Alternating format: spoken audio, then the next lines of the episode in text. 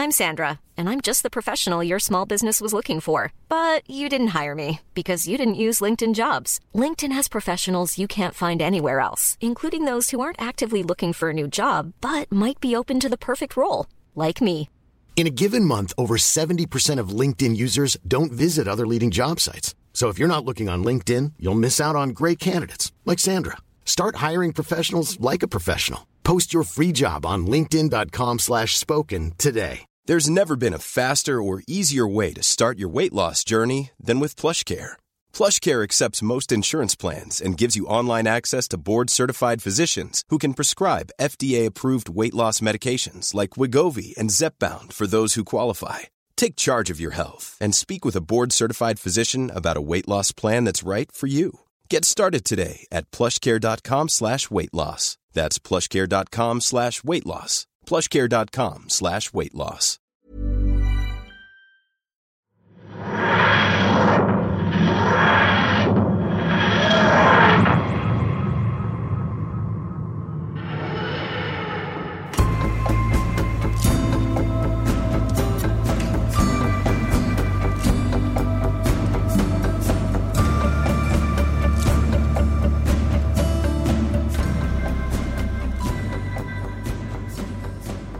Hello and welcome to Escaping Casterbarus, the podcast where we rewatch, reminisce, and review everything Doctor Who from 2005 to present. My name is Rich, and I'm joined by the one person who always seems to talk out of her ask. Not, it's Amy. I wondered what you were going to refer to me as this week. This, it's all I think about when watching. I don't pay attention to the episode. I'm just there, like, right, what can I take from this? To turn into some way to insult Amy. Thank it's just you. how I do things. Thank you. Welcome to episode one of series two. Even though last time was kind of episode one, sort of. We'll call it episode zero. yeah, we, we'll call that zero, or on our file names we just put EX because it's like it's the mm. special and Christmas or Xmas if you want to call it that. Welcome to the podcast.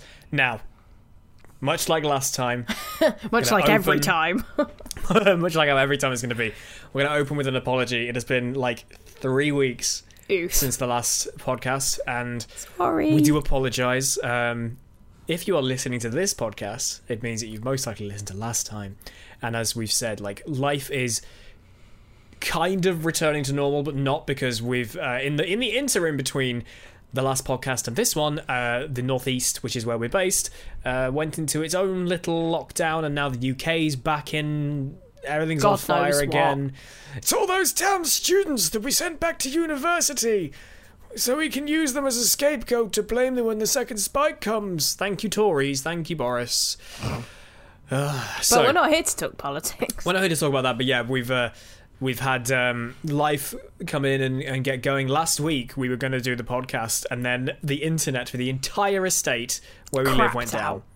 like, Just completely died. what time was it? About six o'clock, seven o'clock? It was literally like just after I'd finished work or something. And uh, we were about to. We just come downstairs to make dinner and then watch the episode and then start recording and then kaput. the whole internet went down. And then BT were like, "Hey, it's going to be 1 a.m. by the time it's back up again." And it's like, "Well, I guess we'll not record Did not today." do the podcast. And sadly, that is the only night we can really do it now. yeah, based on how things are, we can only really record the podcast on a Wednesday night. So that's why we're doing it yeah. on Wednesday night. But obviously, when the internet goes down, we can't. And you might think, "Hang on, but you guys live in the same house. Why do you need the internet?" And the answer to that is, is the way that we record this is we both sit in our own rooms uh, on Discord. Recording our own microphones because the first episode of the podcast, Rose, you might have listened to, it's a bit echoey because we're both in the same room, and it just didn't work. So, we call each other on to- Discord. Yeah, we literally sit looking at each other on the webcams when we're literally a wall apart. Hang on, I want to see if you can. Oh, you definitely heard that. Yeah, I might. I'll probably just mute my mic if I remember to do that. I'll just I'll mute my channel on the edit for this. You can just hear what Amy can hear from her mic. Yeah. Um, so yeah, we're, we're literally next door to each other, but this is how we record it. Hence why we couldn't do uh, the podcast last week. Thank you, internet. So apologies for the long wait. We are back. Welcome back to Escaping Casterbarus. Welcome to series two. It's time to go back to New Earth with our tenth Doctor David Tennant aired on. I need to scroll down my screen. Are we into 15th of 2006 now? the 15th of April 2006. Oi, oi. So, about a year after the airing of Series 1, unsurprisingly. Written by Russell T Davies, uh, we're going back to New Earth. Hey. So, we, we open this episode with Tennant in the TARDIS doing his thing, Oh, beautiful things up. shots. playing with his balls.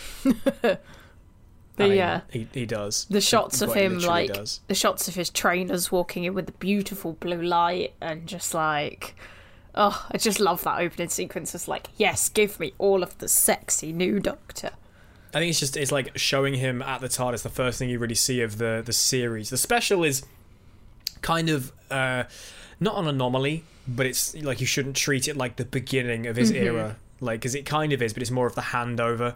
yeah. So he, this is him and the TARDIS, and this is the the, the production team and the writers and the, the whole the whole show saying this is show him off. your new this is your new doctor. This is him at the, t- the tardis. You can see him flying it. You see he knows what he's doing. He is the doctor. Get used to it. Yes. And we, we cut outside to the a very very brief uh, thing with jackie and mickey. Um, i wonder when they filmed that yeah i was just thinking the same thing because Whether it's such a waited- short scene. They probably waited until um, the recording block for perhaps uh, i'm trying to think of what it would be because obviously mickey does board the tardis unless they did it in uh, the last It's in- series oh, it would have been in school re- school reunion. I'm thinking. I'm thinking of the episode when they're back on Earth in present day. So maybe that's when they recorded it, or could be towards the end of the series when there's there's a point at the end of the series where they're in like a playground, Mm. um, in Army of Ghosts, and it kind of looks like a playground there. So maybe they maybe they recorded it then. It depends on what the the shooting and release schedule was like, really. But yeah, there's they a might very have done it during scene. series one No, because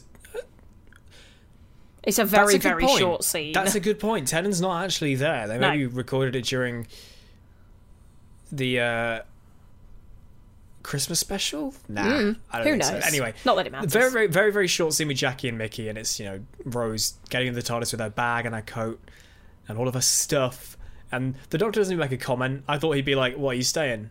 He's staying the night?" Yeah. or something like cash so many companions just jump on the TARDIS without any stuff, and then there's Rose all packed up and ready. Mm-hmm. Yeah, that is the one thing I noticed. Like Rose does that a lot. She packs like a There's lot. just there's just like the TARDIS has a wardrobe. We see it in the Yeah. Christmas special, and it's always always implied. It's like assumedly the Doctor's just got like an entire Primark in the TARDIS that any any companions could just waltz into like, oh, I'll have one of them, please. maybe. Like, could you imagine like the Doctor just picking up clothes or just buying clothes for the TARDIS, or maybe the TARDIS just makes them. or or separate opinion thing?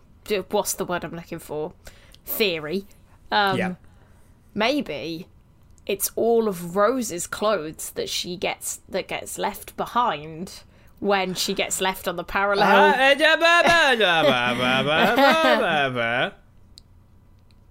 yeah, maybe it is. It's just companion, just companions past. It's like, hey, you're wearing Polly's clothes. Oh, she's dead. Probably. I don't know what happens hey, to Polly. lol. It's, it's, uh, Maybe the TARDIS absorbs it and just seamstresses out something new. Yeah, it's sewing printer the TARDIS has one you can plug your Game Boy into because that was a thing back in the uh, the nineties. Oh my God. Anyway, so that particular scene, this very very quick thing, something I want to point out when Rose says goodbye to Mickey. Now Mickey throughout this entire this little section, he's got a face like a slapped ass. Understandably, a Rose is going away Yeah. again. Bye. B Eccleston's gone and. In As somebody place. said in the comments on the last episode, is this series going to be just be you guys simping on David Tennant? If so, can it be 65% or more? Yes. Yes. Tennant's here. He's looking hot. He's a bit of a snack. I'd like to take a, a bite out of of him, a please. snack. He's the whole bloody meal. He's like an entire buffet. He's a buffet of a man. He's a buffet of a man. My goodness me. So Mickey's pretty Mickey's pretty pissed that this is the case, and um, he, you know, he kisses her and she seems very excited. Oh, I'm back off with the doctor again. And Mickey's, you can see that he's he's sad. We talked about this during um, Boomtown and also Christmas Invasion. Just like Mickey hates this life, he really does. We do get to see more of Mickey and how he evolves this series. So look forward to that if you if you've not seen it before. Um, but there's a point right at the end, just before she jumps back in the TARDIS, where she kisses him or they kiss, and then Mickey says, "I love you," and Rose says, "Bye." Yeah, it's a bit awkward. Because I mean, I turned And- to you, didn't I? And I was like, "Wait, did they? Are they back together? they like, still are a they couple? still a couple? Like, did they ever re-become a couple? Like, It feels it feels like Mickey will wait for Rose. oh, forever. He's not going to get uh, a Rory the Roman kind of scenario, but he will wait. But He will wait. But Rose just sort of she kind of pies him off. Like it, it does feel like she sort of uses him like when she's back. Yeah. It's like, oh yeah, it's Mickey, yeah. And Mickey and Mickey in in the the the stupid side of him, or the side that we'd probably turn around and be like, Mickey, you're literally being Mickey the idiot. Yeah. You need to stop chasing after her. We all know somebody that's that's been like that with with people. It's like just leave them alone. Stop going back to them. but more to the Um, point, he's only nineteen. Like, I mean, I mean, there'd be twenty now. okay, surely. twenty, fine, whatever. A, that's gonna make him a bit a fool for love. But B, you're nineteen slash twenty. Go out, get a hot chick, get over it. Like, like the, the pubs are still open. It's 2006. You've got 14 years till the pubs close at 10. Like, just get out there. Go out there and pull your- some catch a goat. You've Catch a- pulled. Do you not remember Did that advert? Did you say catch a goat? Yeah, do you not remember that advert? There was an advert. Oh, what was it for? It was for like I want to say it was for like maybe Tic Tacs or a beer or something like that. Yeah, don't ask. But there was an advert back I'm in the gonna- I'm day this. that said that the the literally the main line of the advert was "catch a goat you've pulled" because it was like a thing of get your coat. It was for Vodafone 360. Okay, well, whatever it was for, it said Actually, "catch a you know goat what? you've Now, pulled." now you say that, that does that does ring a bell. And I so I say frequent, like occasionally, I'll just go, "Hey, catch a goat you've pulled," and it just like it stuck with me. Yep. Matey, Matey asks his friends for pickup lines. He's in a pub, and he gets grab your coat you've pulled, and he says it wrong and makes the girl laugh. Yeah, Uh, if anyone in if anyone who listens listens to this podcast remembers Vodafone 360, you will know how much of a dumpster fire that service was because my first ever smartphone was a Samsung M1 with uh, Vodafone 360 running on it, and it was awful. It was so bad. They but canned hey, it after like a catch year. a goat but anyway, pulled. catch a goat you've pulled. Mickey, I just feel bad for. Mm-hmm. He, he, he's he's he's being used, and he's so madly in love with Rose that he can't see that. Thankfully, he does. Eventually, I'll say no more about that, but Mm-hmm. um, yeah, I feel bad for him. You can see it in his face. Like you see the way that when the TARDIS um, dematerializes, you can see there's a really lovely high shot of the of the lamp, yeah, and you can just see Jackie and Mickey just looking at the TARDIS, and they both look distraught. They're just they're like, good. She, you know, this this this could be the last time we see her. We we just we just don't know. And the thing is, they don't know when she's going to come back either because, excuse me, being a time traveler, it's like you know she could come back in twenty seconds or she could. I mean, come that's back what that's 20 what she says to to Jackie at the end of. Uh, I'll see World you War in five seconds. I'll see you in 10 seconds. Yeah, whatever And it then is. She says 10 seconds and just walks inside looking distraught, and Mickey goes sits on the bin again because that's what you do. Cash. Like, As a It's- it's- trendy nineteen-year-old lad, you sit on bins. Yeah, it's like they- didn't need to have that whole thing in to say, you know, here's here's the reintroduction to, to Mickey and Jackie and stuff like that. They, don't, they didn't need to do that, but they did. Mm-hmm. I don't Just know. I think it was quite a nice. Oh, no, it's, it's, it's like they could have easily just had it be that Rose just comes in through the front door. Like, Mm. they could have just cut that whole section out and, like, she's here with a bag, Tennant's got the TARDIS all warmed up and ready to go, and off they go. But they still made the effort to shoot this thing, as Yeah. we said, at some weird arbitrary point in the shooting schedule because they wouldn't have done all of that just for this episode. They'd have done it in, in another block.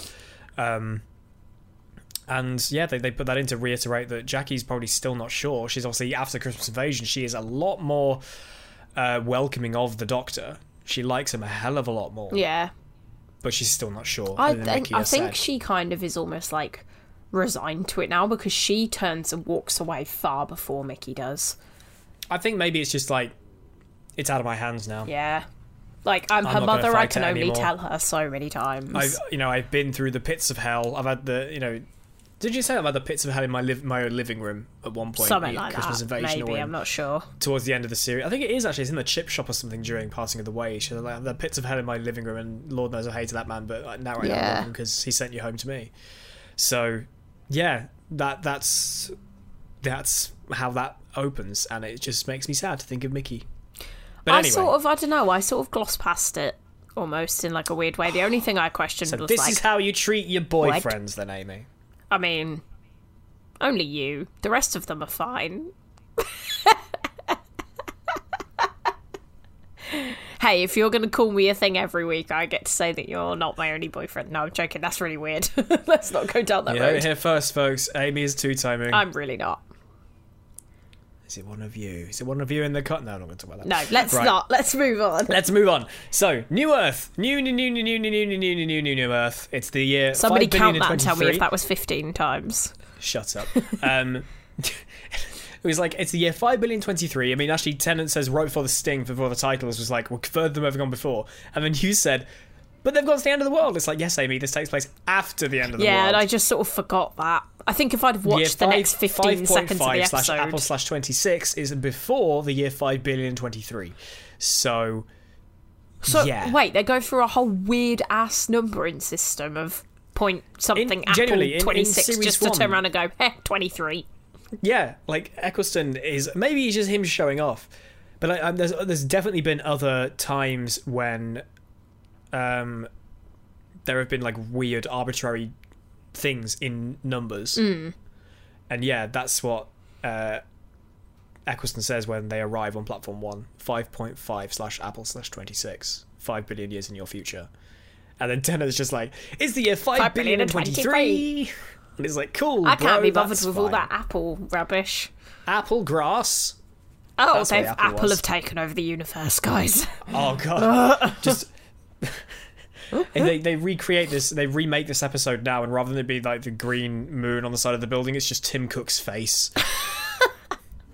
I was thinking instead of grass, it's just like um, iPads, AirPods just sticking up through the, the floor. Apple pencils. Good Pen grief. pineapple, And apple pen. This podcast is over. I've We've we've gone we've gone back to peak twenty what sixteen memes. filled with nostalgic crap today. Out of all the nostalgic crap you go for, you go for pen, pen, pineapple, pineapple, apple, pen. flipping pen. really? that was great though, you gotta Oh. be honest.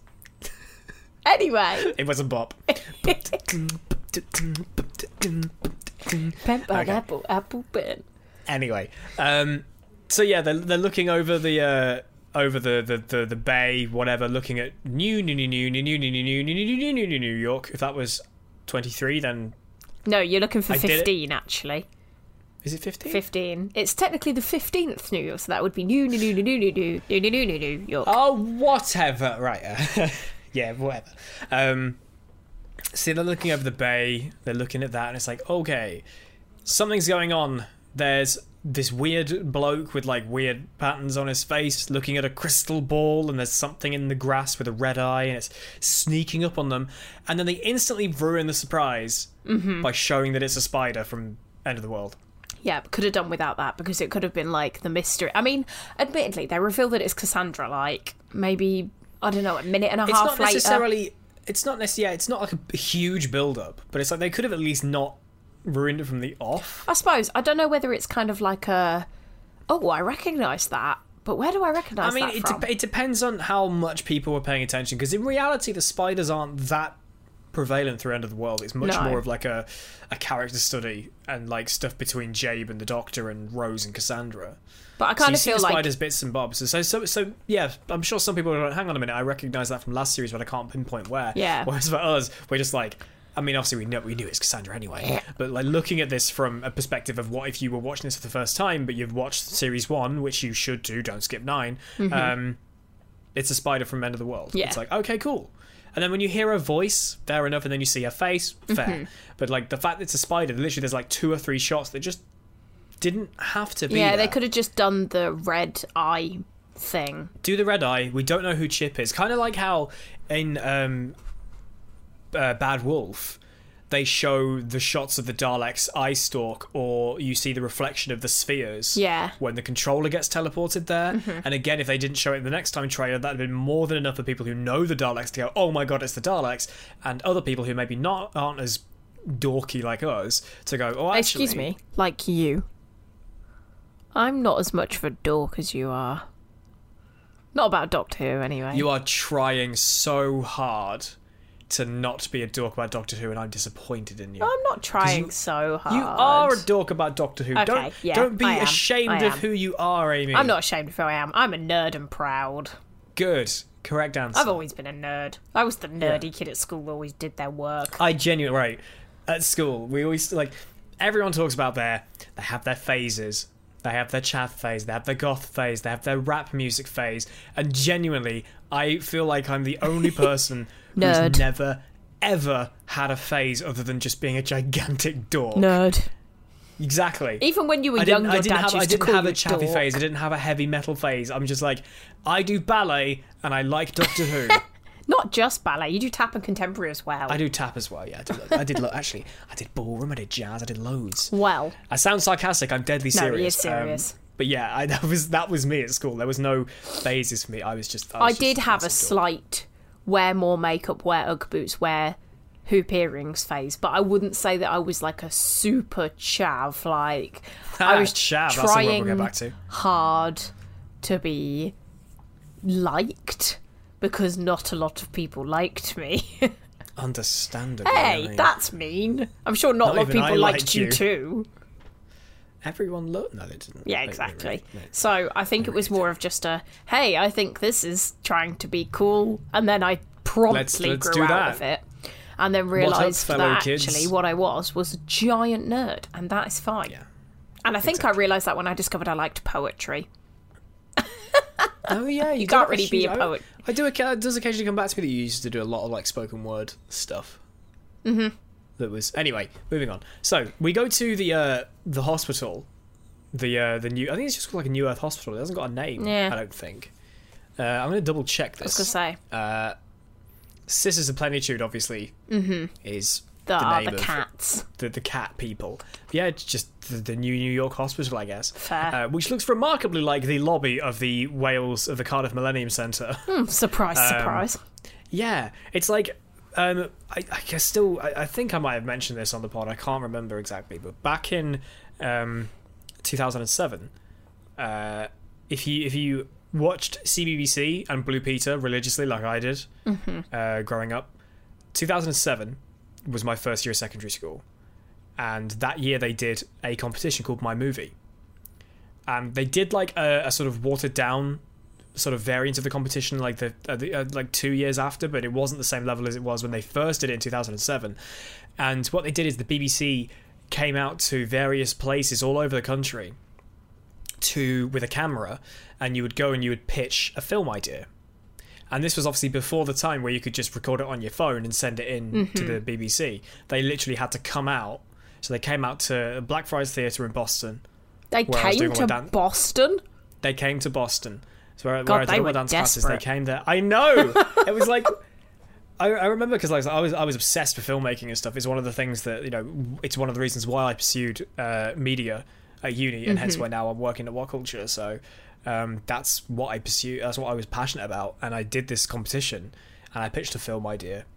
And yeah, they, they came to Boston. It's like, oh, go- well, I don't know how far we have to go to get to, get to this BBC thing. Because I was like, no, no, I'm going to Boston. It's the middle of nowhere. Who cares about this place? And yet they came to Boston. So I went there, and did that, got through to the next stages, and that ended up in me going to Cardiff uh, on the May the fifth, two thousand and seven. It's the day after my birthday, um, and we went to the Millennium Centre and we shot. We got into put into groups and we got we had to shoot short films Oh, over the course of a day. Uh, and Gethin Jones was there because there were four locations they did it. I think it was like London, Cardiff, Manchester, and Edinburgh or something, or Birmingham and Edinburgh. Who? Gethin Jones. Who? Did you watch Blue Peter? Yeah, Gethin. he was Welsh. I don't remember. Right, okay. But he was there, and we, we shot we shot stuff there. And when the Doctor and Rose walk into the, the entrance of the Millennium Centre, there's a shot of Rose with a stairwell behind her, and I'm like, that is literally up those stairs to the left. There was a big ass room that had loads of IMAX in there, and that's where we went and edit. We had all of our talks, and we edited our films in there, and we just shot the films in the Millennium Centre, you go up those stairs and you go, like, I think it was to the right, and you kind of go all the way along that massive room. There's like a bar at the end, and that's where we shot our film. Cool. Um, Can you remember so what it was? Seeing that, Yeah, we did this. Um, we did this. Uh, we did a horror film. I think we had to pull. I think we had to pull things out of a hat. Oh, if I remember. I think we had to. I think we got well, like a genre? and then we got a couple of props, Right. and we got we got. I think the horror and then a plastic cup and some maggots, or at least they're the things I remember specifically. oh, like fake maggots, Yeah, obviously. obviously. And we had we had um we had this girl wear this. We had, she had a Bluetooth microphone. Obviously, at this is 2007. It's like that's like cutting edge Wow. stuff. But it was it was like you know those like old school like phone earpieces that were like really big. Yeah, That yeah. you had you clip into your ear. It was like that. It was massive. This huge Bluetooth uh, microphone, and we shot with a very uh, relatively good camcorder, not like a Mm-hmm. super cheap one, but it was an alright one, and it had this girl will get this phone call and she takes a drink and she pulls a maggot out of her mouth. Well, she didn't pull it out of her mouth, she had it in her Yeah, hand. yeah. And she pretended to take a swig. And then she looked down and the maggots had spelled the word die on the table. and then she ran and we, we literally filmed this girl like running from one end of the Millennium Centre to the other. And then she ran past me and another kid, and both of us were obsessed with YouTube right. And we and he told me what his YouTube channel was, and to this day I have never found it. So if you went to if you went to my movie in Cardiff and you were this kid who chatted to this short little pipsqueak with long hair who couldn't shut up about Doctor Who, that was me. Um, and she ran past us like she ran in between us and we were like chatting and stuff and we'd like fly out the way. And then she ran into a lift and inside the lift was a girl with his hood over her head with maggots on her face and she was the person doing the like the she like ran tried to run away and ended up running straight into the villain of the week. And the best thing about it was is we realized when we were filming because we had like a set time to film and then a set time to edit mm-hmm. we didn't film a scream. So what we had to do is we Oh. had these old like iMac G1, G2, like a really old iMacs. Um, not like the fat. There was, there were some of the first flat screen ones, and we we used a really crap microphone that's like next to the webcam. Oh dear. And we had, we got this girl over. And we were like, "Can you just record a scream for us?" And so, like, literally in the middle of this big room with all these groups of kids editing their videos, this girl just proper like just screamed her head off. screamed as loud as she could so we could have a sound file and we because we couldn't just transfer it to the other group because each group was like there were like I don't know five or six groups that made films and then each of those groups split into two and there were Ah. two edits of each film Right. um, and we watched all of them, so we watched both versions of each film back to back when it came to the end of the day. And the, the other group looked over to us like, "Holy crap, what was that?" And then realised, "Oh no, we need that as Yeah, well." we're gonna have to get so she went over again. and did it again, and we still didn't give anyone any warning that we were going to do that. And somewhere. I obviously don't have it with me. I, I, feel like I know where I last saw it, but it was something that I had during university that I don't seem to have now, and I hope I haven't lost it forever. There is, I do have a DVD with those films on No it, way. but I've n- I still can't find it. Oh god. One day We'll have when to I'm, take- when I'm speak to your home, I'll have to. I'll have to see if they can fish out this DVD because I, I feel like I know where I last had it during uni. But the thing I had it in at uni, I don't have now. Oh, man. But I know that I took some bits and bobs from that box, and I still have some bits here. In fact, I still have my my Blue Peter badges and the T-shirt I got with my movie. God, I still really have it in my drawer it. right now. But yeah, I had this. There is a DVD with this film on it, and I am what 12 years old Oh my god. Long haired long hair, Richard. like Danny Jones and McFly, because that's why I grew it, making a film in Cardiff. And so yeah, that was in the Millennium Centre. That was literally the, that lobby thing that the Doctor and Rose walk into. That was literally right there. That's cool. And there's a picture on my parents' kitchen wall back home of all of us sat in front of the the waterfall that Mm-hmm. the TARDIS lands in front of, the one that the Torchwood, you know, the the flashy entrance to Torchwood is. There's a photo of all of us in front of that with Gethin Jones from Blue Peter Cool. and I tr- I cherish those memories. I didn't get to the final. Uh, a friend of mine from Boston who also auditioned for it in Boston, uh, who I went to school with, he got to the final. Um, Fair. I didn't. Sad Big face. rip. You're obviously just crap. I'm obviously not good enough. My, my my my performance in that two seconds in that film were absolutely terrible. They were so I, uh, awful. I yeah, but yeah, that's that's that little segue to. I, I'm, I'm That little I've not talked five minute segue. It's been like 20 minutes. but that that was something I did in 2007 um, in, in Cardiff. It's the only time I've been to Cardiff so far. I've still never been back. oh, we, me and my sister So- went to the Doctor Who exhibition. Funnily enough. You see, I went to the Doctor Who experience with my with my ex in London when it first opened there. So we went to the OG Doctor Who experience, Yeah. and it still had the whole Me, me, um, me, me, me. 3D thing with the Yeah. weeping angels and fly the TARDIS, but this was back when it was Matt Smith's first TARDIS, Right. The one that looks like a set out of something from CBBC. Oh yeah. Still, I still stand by that opinion. I like Uh, it. but- Nah. I like Anyway, it. Anyway. So yeah, they, they get to the it's like halfway through. Oh my God. And we've already just got to them getting into the, the hospital. Whoops.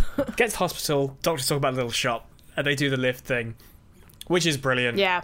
Um, the disinfectant thing, and it's just bit of fun, bit of slapstick silliness. Mm-hmm. I love the of, way uh, that he like has to try really hard to not be shocked when the water hits him because he kind of does like a little jolt, and he's like, Yeah. Ooh, and then he's like, no, I need to be acting, I need to be acting. Whereas she can just go all out and be like, ah. It's almost like a did they not tell Billie Piper That's this what I was happening? wondering. Did they tell her it was going to happen, or did they? Ju- well, obviously they would have told her like the the scene because they needed to to know like what was going on. Maybe they when. didn't tell her when it was going to happen, and they just kind of went. So happen." getting in here, we're going to spray you with water, but we're not going to tell you when. They we're probably just went, going to okay, we'll it. count you down in five, and then just did Yeah. it. Yeah. Because then that reaction from her would have been genuine. But yeah, Doctor goes up to Ward 26 because his psychic paper is calling him. Uh, pretty iffy tracking on the shot when he flips open the psychic paper because the, the writing starts Move, writing like, when yeah. he moves it, and you can see the tracking is ever so slightly off on that shot. It's But anyway, 2006. What are you going to do? There are multiple instances of pretty shite CGI in this, so we'll. Uh, We'll get to those. Well, hopefully. We'll get to those. Um, and Rose goes down because obviously Cassandra is what. I'm sorry. She what now? You made that dirty, Amy. Honestly, Rose descends in the lift. Rose descends to the depths to go meet a go meet a man about a trampoline. oh dear. So yeah, she's back down there, and we have the banter between her and Cassandra.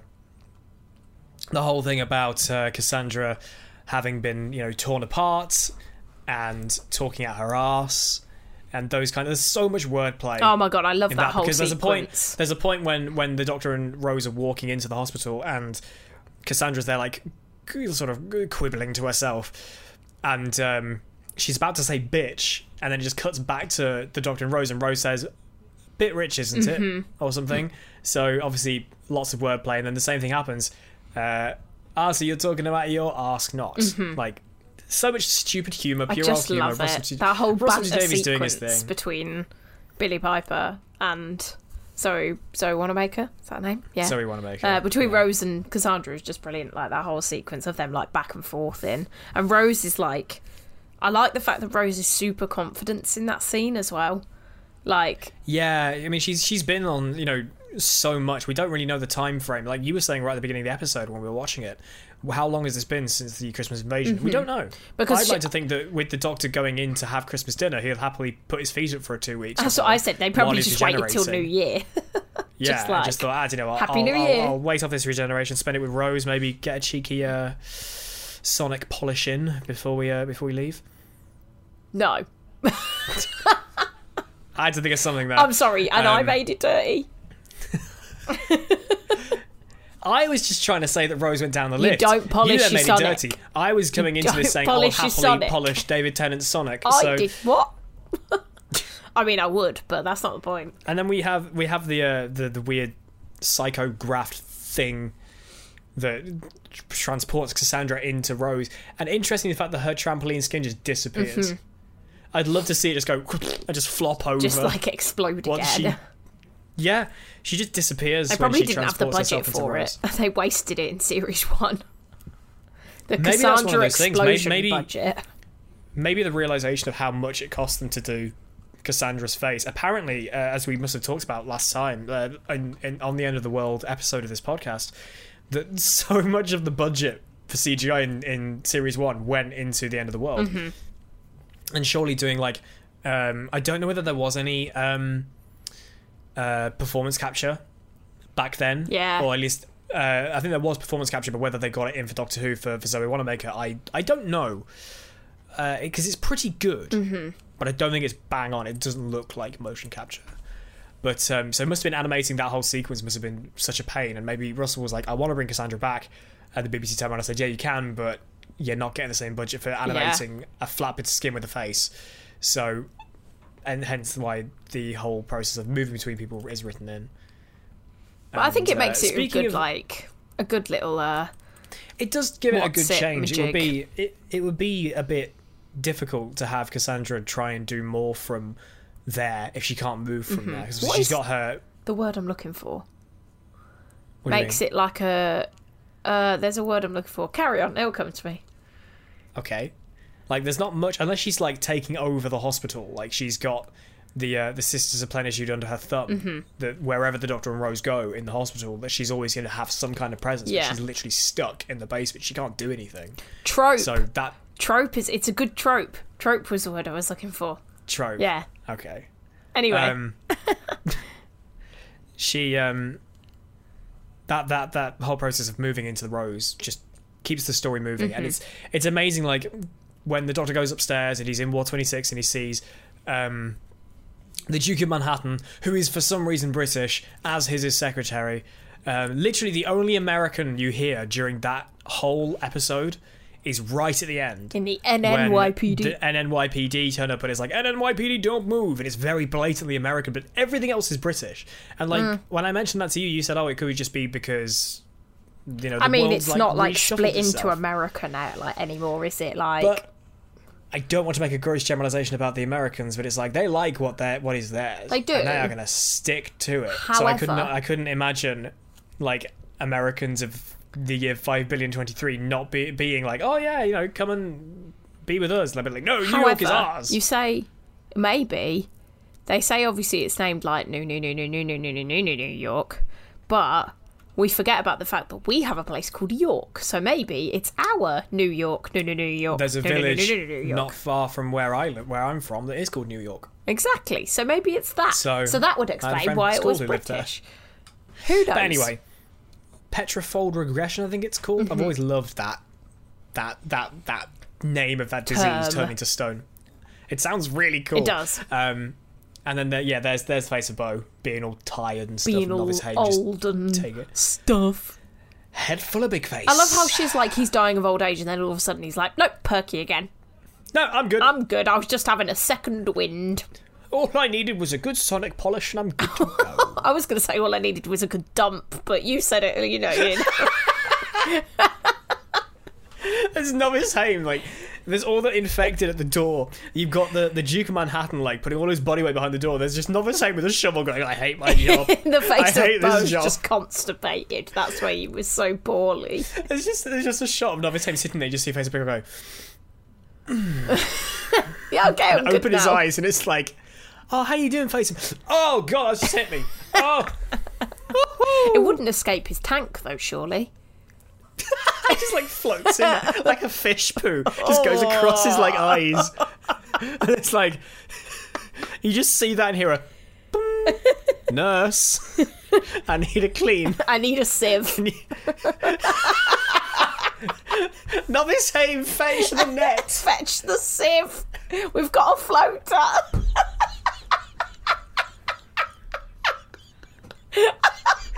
She pulls out a clipboard like, right, no more fibre for you, big boy. For those of you who can't see Amy, which is all of you, she is crying. It's amazing how this, like, we've reached this point where we we have this podcast where we talk about Doctor Who, and we've got like we start to go off topic, and for some reason today it's gone to the face of Boe crapping himself in his own little tank. But where would it come from? Is it is is it like the the goddamn I think it's the Kaka cacodemon in the original Doom games when it turns away from you the sprite has got like a hole on its butt I reckon. like the back of its head. I was going to say, that would I reckon down the back of the face the of Boe's head, it's just a big bum crack. There's the question for you, comment section and people on Twitter at Who Culture hashtag Escaping Casterbarus. So you can see the spelling in the title. How does Miss? I'm to say how does Mister Boe? oh god! How does the face of Boe poop? That's what we want you to answer for us. The ten biggest unanswered questions in Doctor How Who. How does the face of Boe poop? Number two, who really is the timeless child? Number one, how does the face of Boe go for number two? Uh, and the thumbnail is just a big ass next to the face of Boe's head.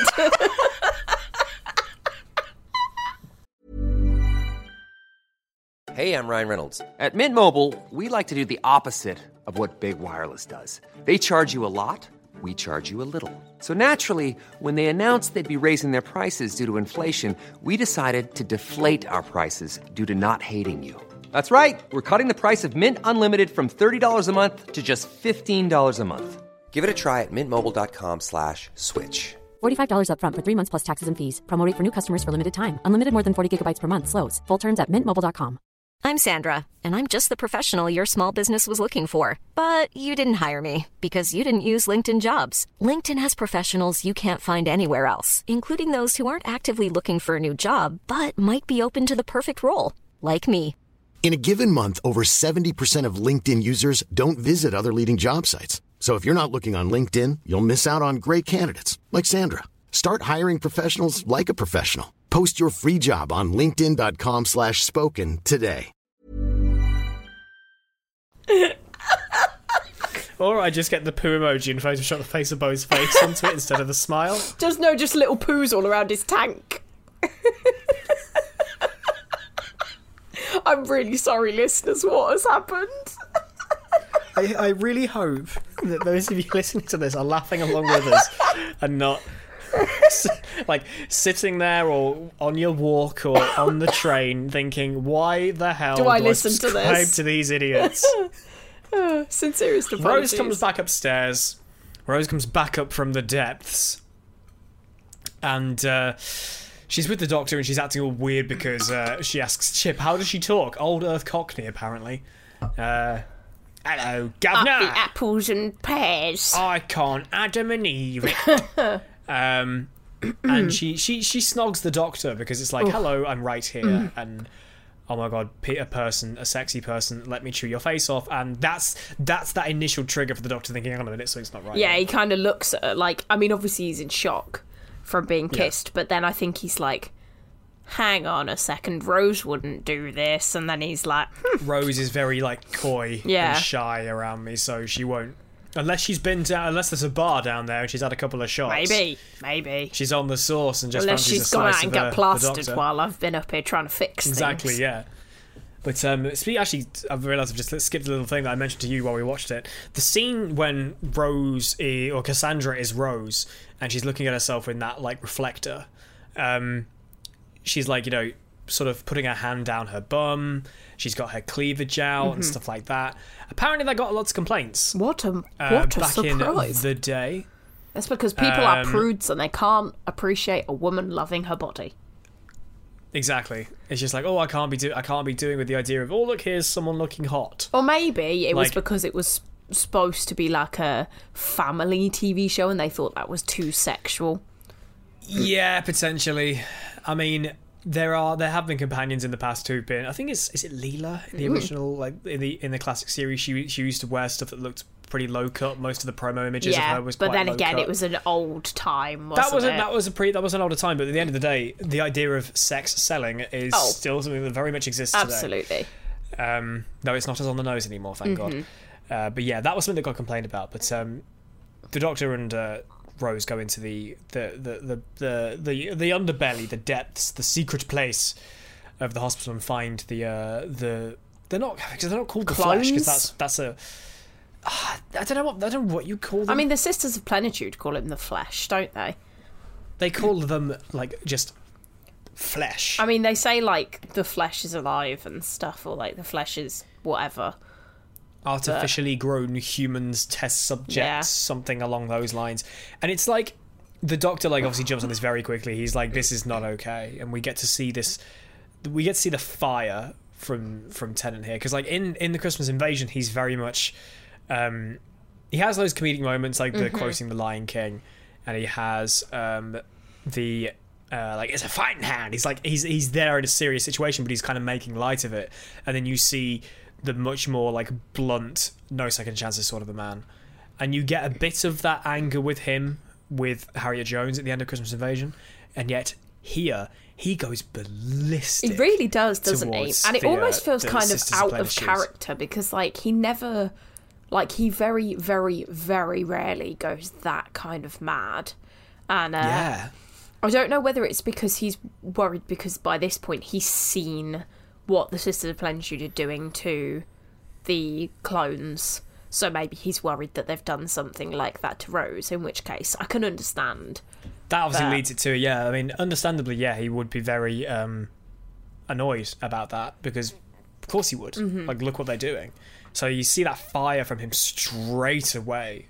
It's really great to see. It's something that other doctors in in the future. I say other doctors. It's more for me personally. Matt Smith. I've never Yeah, seen. he doesn't have that anger. Matt Smith's angry is not. Not angry. Good.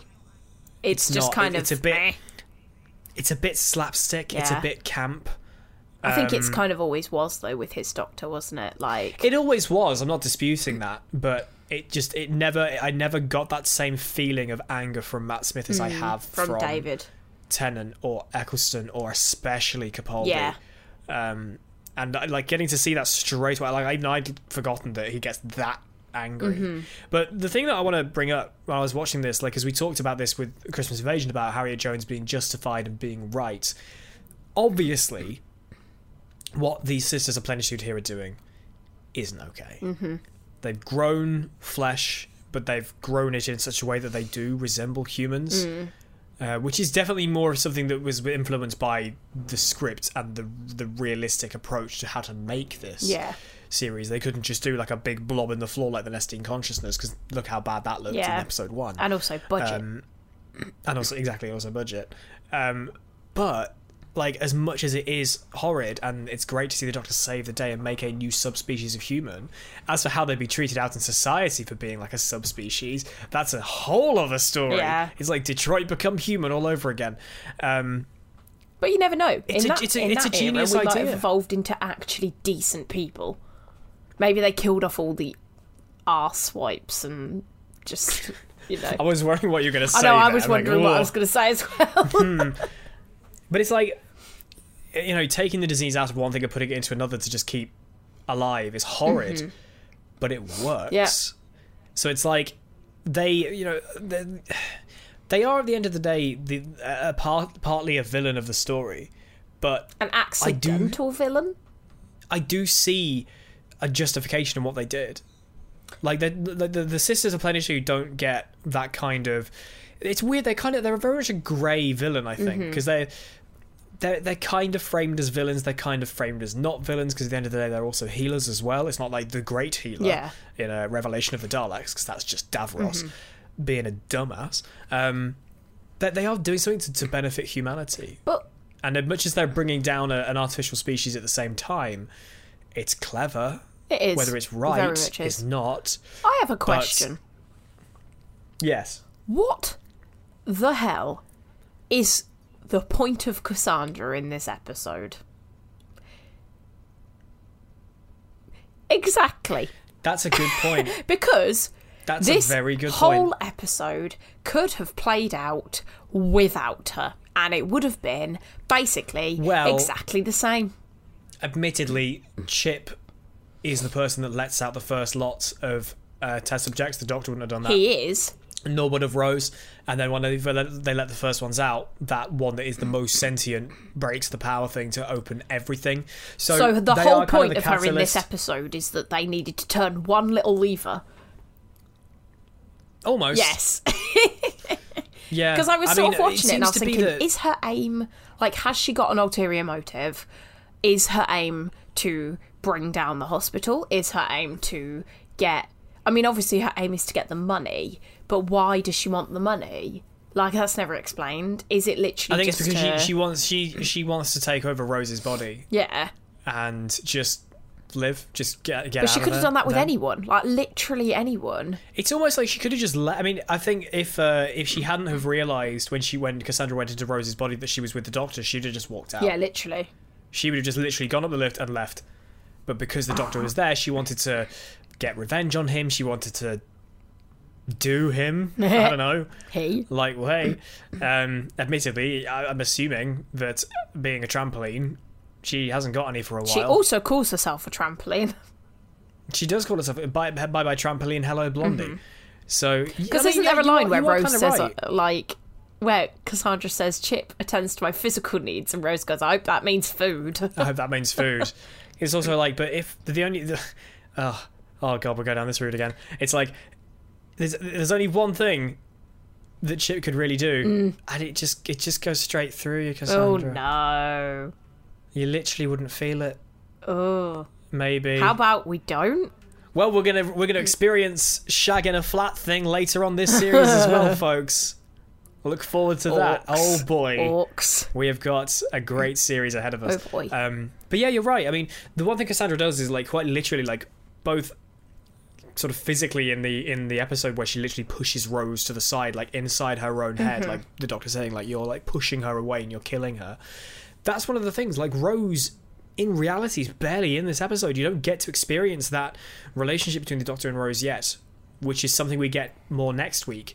But in this, I would just it's- love to commend Billie Piper on her excuse me, on her acting in this episode. Because the entire it's always it's, I think it's always been one of those things which is really difficult to portray someone through another person. Um Yeah. and it's kind of like that person is pretending to be another person and Billie Piper does it so well. Like I know that she's not exactly Cassandra. Like in my head I feel like Cassandra is slightly different to how she is when she's inside Rose. But yeah. She, Billie Piper does it so much better than David Tennant, and that is the one thing that I kind of um like always find a little cringy about this episode is I feel like David that might Tennant be bit. deliberate, though. I feel like that might be a more deliberate, you know, Billie, you need to take this like she's really trying to be you. Whereas Yeah. Mm-hmm. because she's only in Tennant twice, and both times it's not for very long, they can just decide to make a joke out of it. Yeah, oh yeah, absolutely, and I do appreciate that. Um, but yeah, I just want it like Billie's acting because like there is one point. It's really There's good. one point when I picked up on it, um, where they're looking at the clones for like the first time, and Rose, as Cassandra, says something like, "Oh my god, what's happened to them?" And she does it in the accent, but she does it in an accent that makes it sound like not like she's trying too hard to put it on. Because at the beginning, she talks very on purpose, like you know, she's really trying Yeah. to like force it out. Whereas when she says that line, it sounds really natural, like that's just her normal voice. And I was like, "Oh, she does a bloody good job at this." Yeah, she is. She's incredible in it. You can really. There is a very distinct distinction between Rose and Cassandra. As, you, as you said, Tennant's not the same, but I don't think that was the idea. And it's the same with Chip. Um, oh, I love Chip. Because is it, is, is, it, is it an Irish accent in I this? think so. Yeah. But the actor who plays him isn't Irish. He's just a British actor, and you can hear that at the end when Cassandra takes over his body, and he just takes the accent off, and it's so like it, it's such a big Yeah, distinction. it's so you jarring. can really see that Chip is gone, and it's it's really brilliant to see. Honestly, um, speaking of actors, we have um, uh, do do do do. What's her name? I need to just oh. Martha's mum. Oh, I ooh, this would be an interesting one to pronounce. Ow. It's Adjoa I Andoh. just poked myself in the eye. Adjoa. Oh, I'm really- Adjoa Anjo Andoh. I can't pronounce her name. Uh, Martha's mum in series three and four. I'm crying. I'm Uh, sorry. Is she in series four? No, she's not in series four. In series three. Series three? Uh, Martha's Martha's mum. Wait, does Martha do two series? I know. And the final two episodes. Oh, sorry. No, and she is in series I was going to say because Martha does two series, Um, doesn't she? Ow! Well, she's in series four a little bit. Um, Martha's mum is one of the cats, so that's that's super cool. Doctor Who reusing to see her actors and all that. Doctor jazz. Who using actors, it happens all the time. Um, so she's there too, and so so yeah. The, the, most of this is just a a sort of banter thing between Cassandra and the Doctor, and you, it, it's quite a shame that we don't get to see more of the. Uh, like the way that Cassandra is with Rose when she first meets her down in the basement of the whole, you know, you killed me and this is what happened in, at the end of the world. When she goes to see the doctor, it just doesn't She doesn't really do anything. come back. It, it's quite a shame because I'd have liked to have seen that more so between. Yeah, she kind of takes all her anger out on Rose rather than She the Doctor, does. which realistically, the Doctor is the one who kills her. Doctor, yeah, Doctor is the one who's definitely more responsible, but understandably, Cassandra's more pissed at Rose because Rose is actually human. Yeah, I was going to say because Rose is the one that she's kind of like. just a random you were the one who was being all bitchy about you being the last human and not me, so therefore, meh, meh, meh, like, look, I used to be blonde and have curves. Yeah, basically. and actual and and actual boobs and an actual. butt. basically, I'm jealous. and so I yeah, I am jealous of you. This is why like it's almost perfect that you've arrived here because I want to be. Yeah. you. And now I can. Yeah. It's uh it would have been more interesting to see it go that way. And then, you know, the rest of this is just like a big sort of chase through the hospital of here's all the infected, they're all getting out, they're all infecting people, the a bunch of the nuns die. You get some pretty bad effects of them getting being infected. With the point when Martha's mum's cat, I guess, Yeah. dies, you can see that they've given her the cat makeup and then given her the uh, infected makeup over the top, and then they like airbrush away the uh, Cat makeup. infection, and then they reveal they they brush away the airbrushing to reveal the infection as she's being infected. It's almost like they've done it in reverse.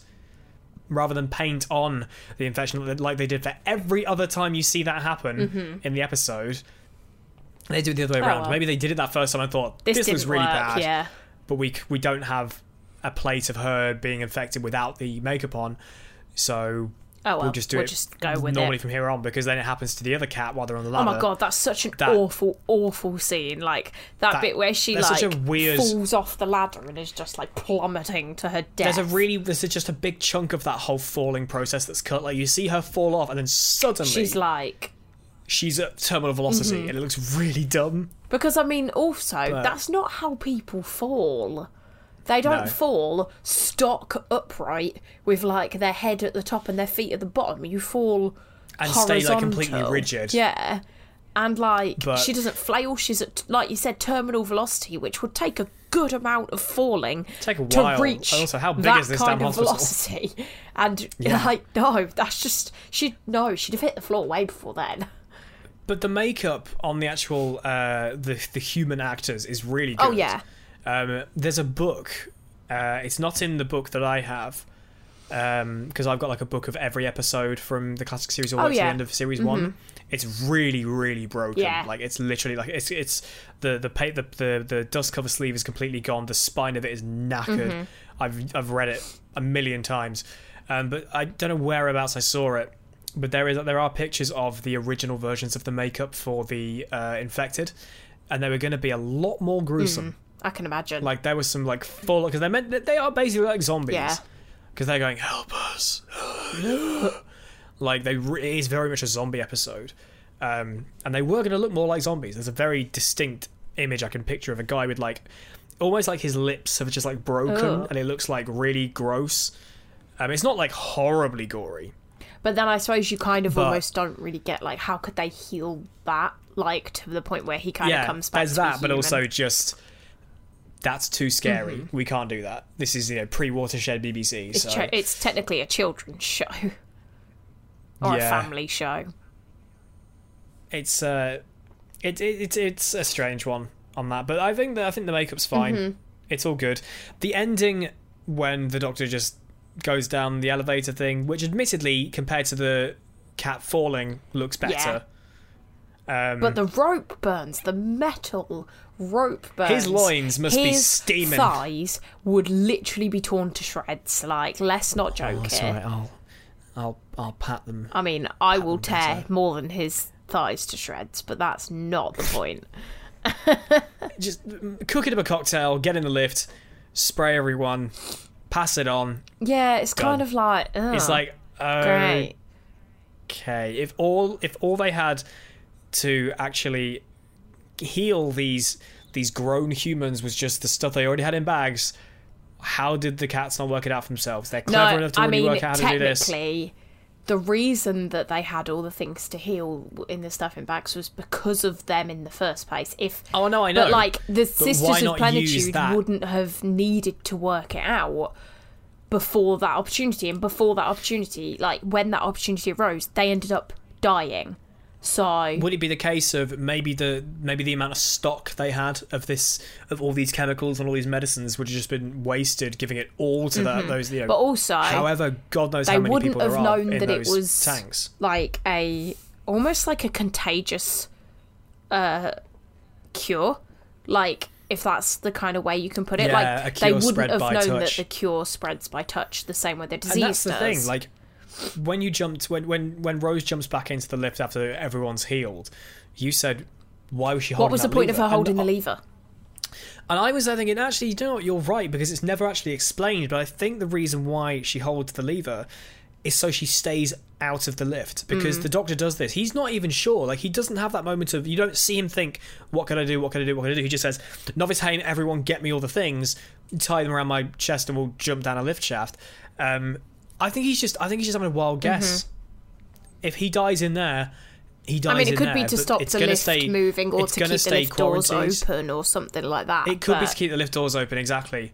But I mean, the lifts is the lifts are broken anyway, so they ideally wouldn't do anything. If he just sonics them open, they should stay. It just doesn't really make I think He. I think he gets Cassandra slash Rose to stay up on top. So in case he does send all the disinfectant off, he beckons them all in. He gets infected and dies because nothing actually happens. At least Rose to him, Rose Mm-hmm. is safe, yeah.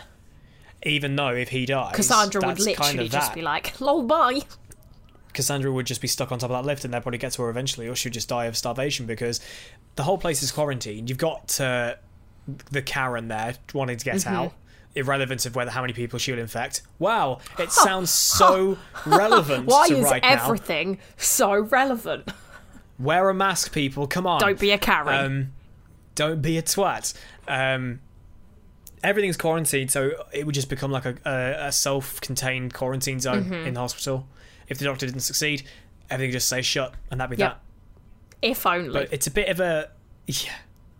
It's a bit of an abrupt ending. Yeah. A bit of a a bit of a meh ending. It's an okay episode, I think. There's a lot of funny stuff and there's a lot of cool stuff, but it's not I feel like a lot It's- of the it's- episode it's very was much just a kind of like episode. humor filler. Like, not Yeah. a lot in the episode happens. They go to a hospital. Cassandra takes over some bodies, realizes what's going on. They let the people loose. They cure them. The end. Like, there's Yeah. not a lot that happens realistically that is like like some episodes where I feel like, you know, a lot of Doctor Who episodes, yes, they could be summed up by not a lot happens, but in some of them, not a lot happening isn't the issue because a lot is said, not necessarily done. Whereas in this one, I feel like a lot is done, but not necessarily said. And I don't mean Yeah. in terms of like physically said, like obviously there's a lot of dialogue. I mean like, um, uh, words, brain. Come on, what word are you looking for? there's not Im- much to take like, from this. uh, oh God, I wanted to say like theoretic, but that's not what I'm on about. I think I know what you mean. There's like there's there's not there's no like major character Yeah, studies. not a It's lot is like- it's just event to event to event to Yeah, event. yeah. It's like like I said, that's why I would love to have seen there be that there been there have been that thing between Cassandra and the Doctor Mm-hmm. because we get a little bit of that with Rose. But if Cassandra is Rose, there should have been more between the 2 of Mm-hmm. them. She should have kissed him and then slapped him and then punched him in the dick because that's No, how she felt about him supposedly. dick. Not his dick. That needs to stay pristine. But uh, but Sonic yeah, that- needs to be polished. that's the end of the world. Very quickly, uh, JB asks, "How does New Earth Tennant's second episode compare to Eccleston's episode, second episode, The End of the World?" Ooh, That's a very good question. And honestly, I feel like you, As I I, don't said- know whether you can compare them. I, I think I think just more not so much even though there's a lot of stuff that's reused. You've got this sort of era of human civilization. You've got Cassandra. You've got the face of Boe. As much as New Earth wasn't in End of the World, it was basically that same era. Yeah. So it kind of fit, still feels relevant. Uh, like it's we're like we're back to somewhere familiar. Um, I think Eccleston's is better Yeah, because it does it explores so much Uh-huh. more all the, exactly what you said amy all the stuff they haven't done in this episode they did do in end of the world you explored the relationship between the doctor and Rose, you explore the relationship between the Doctor and Jabe. You hear more about the Doctor's backstory in between the end of 1996 and now, with the whole "you're a Time Lord." Mm-hmm. Oh my God, that's a thing. You have the the, the genuine bitter rivalry between uh, Cassandra and Rose you have all these little aliens you just sort of see and meet and you know just get to see you get that sort of full face full of alien uh, all in one go in the same way Rose does in End of the World whereas in this one as much as you're more used to it because you're already a series in it does feel a little less I feel like big in a way, like Eccleston's series was obviously the kind of like the front runner for like bringing back Doctor Who, like you know, and he did a fantastic job and blah blah blah. But like Eccleston's second episode had all these amazing like things like introducing the world, introducing this, introducing that. David Tennant's second episode kind of was the hand me down of Eccleston's It was a second episode. I said there's, there's so much that's reused. and it's kind of like. I wonder. I mean, obviously, I don't think David would have cared because he's still on Doctor Who and he gets his own storyline, and like you know, you don't really, you wouldn't really be sort of seeing there thinking, oh, but it's perhaps been used before. Um, yeah. you like, but it does. I don't know whether I would say that it feels like they're kind of cheaping out, but like.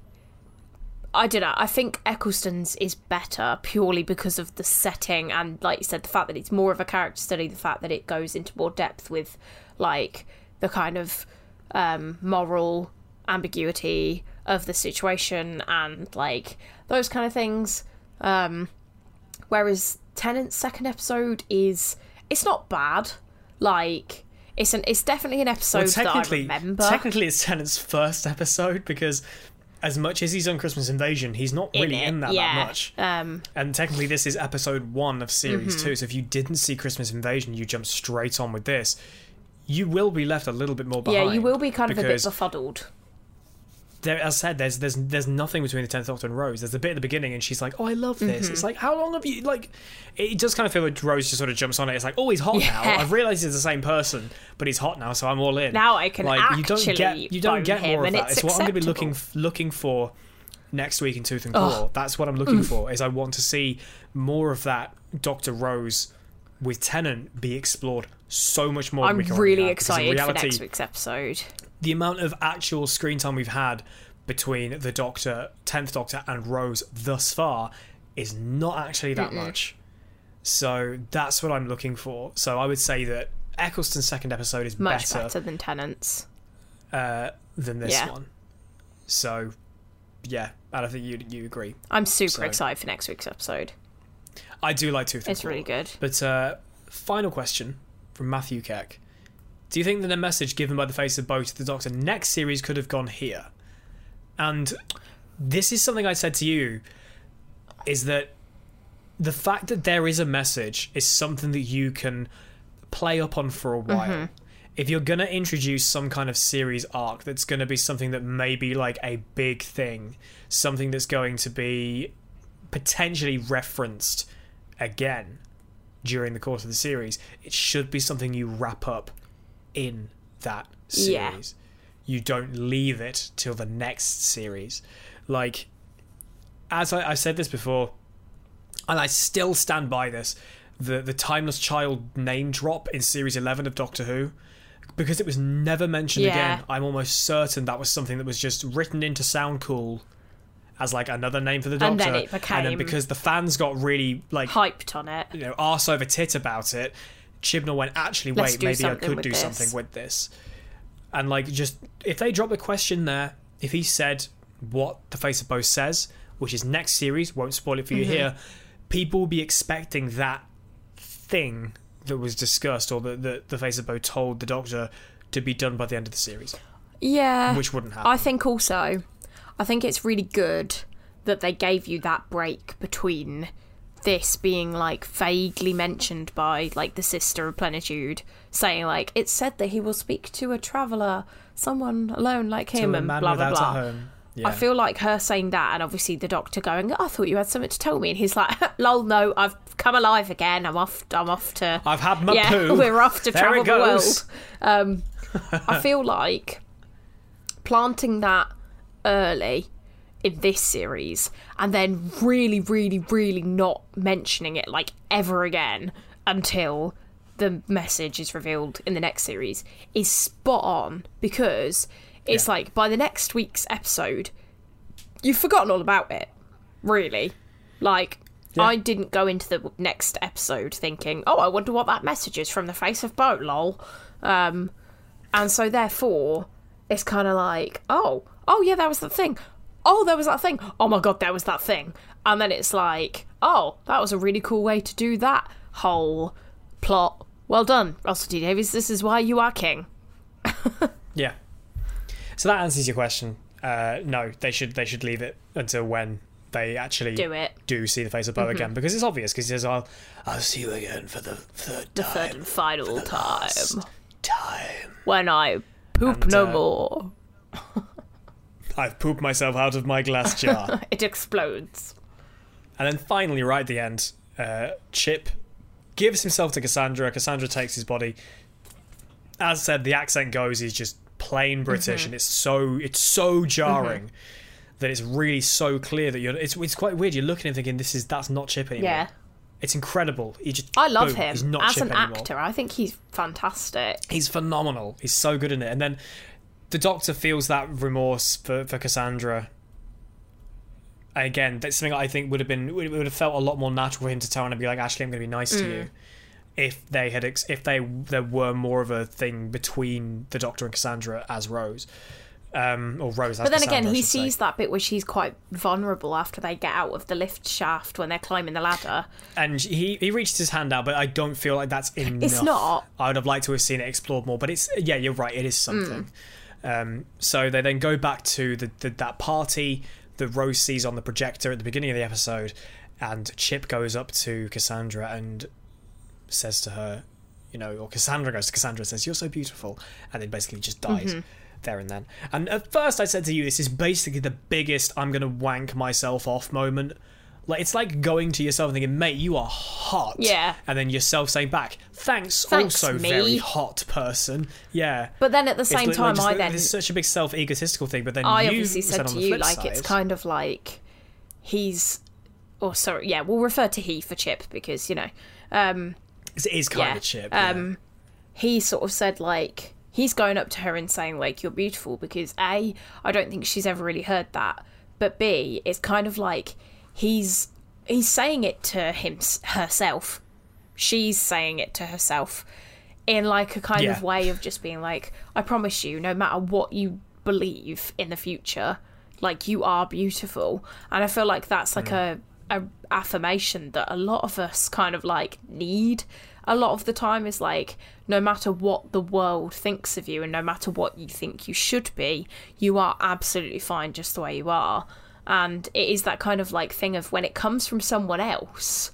you are like especially in that kind of circumstance you're almost more inclined to listen to it because to yeah it, because he yeah. said like no truly you are very beautiful but i did have a random thought is that what if him saying that to her changed her outlook on life and then therefore she never ended up being the bitchy trampoline would that have changed maybe the course of the It- future it's something that maybe the doctor uh, ha- allows it to happen because it's not Cassandra herself. It's somebody else with the the mind of Cassandra. So it's Mm. not like touching literally herself, which would obviously send yeah everything yeah haywire. but also it's kind of like um, um like maybe obviously chip was she goes through the whole thing saying chip's only got a half life so he's bound to go eventually and whatever but maybe the Yeah. reason that he goes when he goes is because of that crossing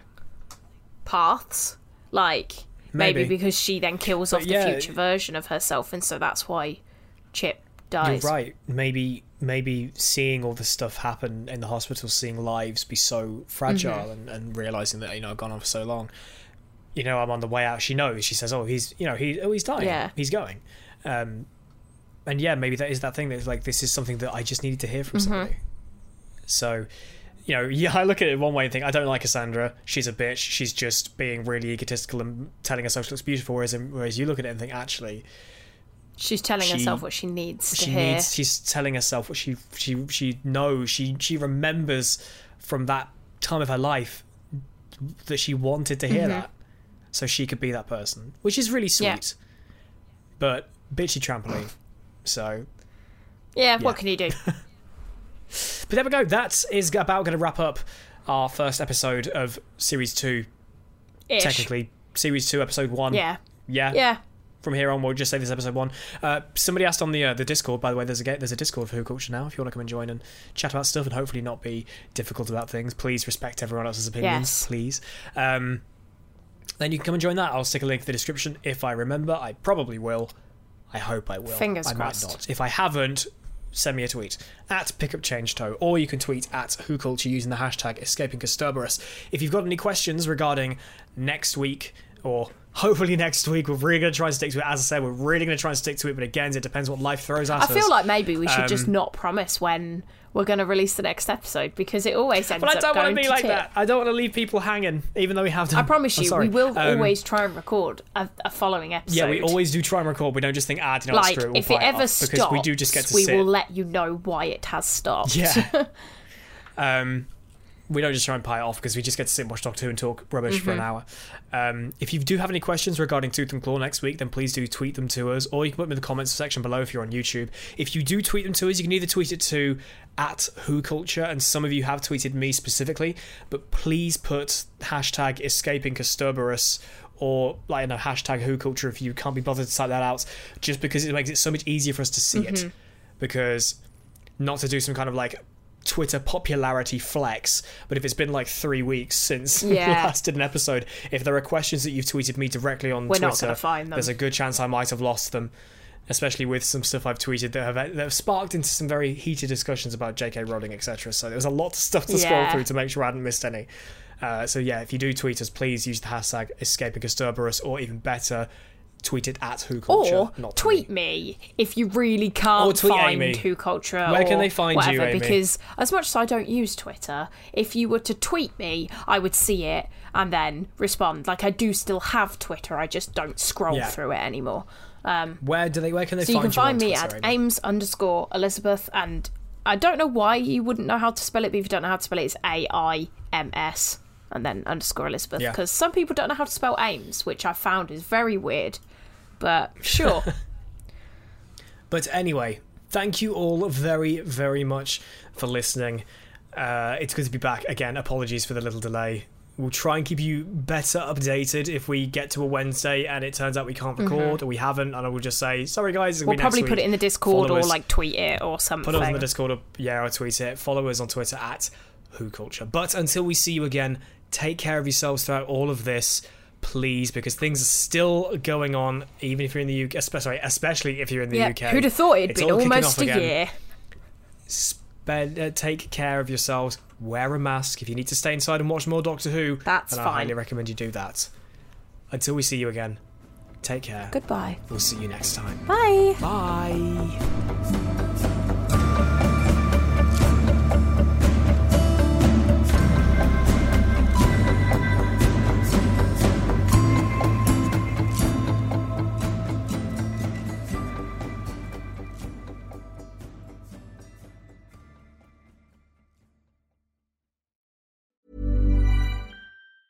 Have you made the switch to Knix?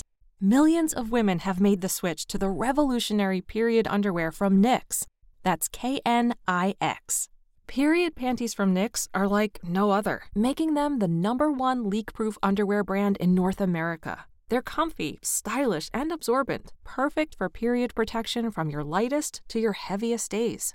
They look, feel, and machine wash just like regular underwear, but feature incognito protection that has you covered. You can shop sizes from extra small to 4XL. Choose from all kinds of colors, prints, and different styles, from bikinis to boy shorts, thongs to high rise. You've got to try Knix. See why millions are ditching disposable, wasteful period products and have switched to Knix. Go to knix.com and get 15% off with promo code TRY15.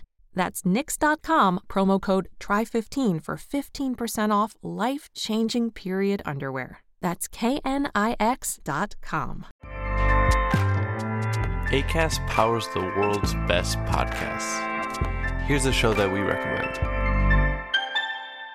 The Real Housewives is a guilty pleasure for most, but if you're looking to not feel guilty about that pleasure, tune in to Everything Iconic with me, Danny Pellegrino, where I break down all the messy moments and behind the scenes antics of Bravo's popular franchise. And on Everything Iconic, I also interview celebrity guests like Kelly Ripa, Keke Palmer, Drew Barrymore, Cameron Diaz, and more about their guilty pleasures, their past work, and so much more. So if you're pop culture obsessed and find yourself watching way too much reality TV like me, tune in to Everything Iconic with Danny Pellegrino wherever you listen to podcasts.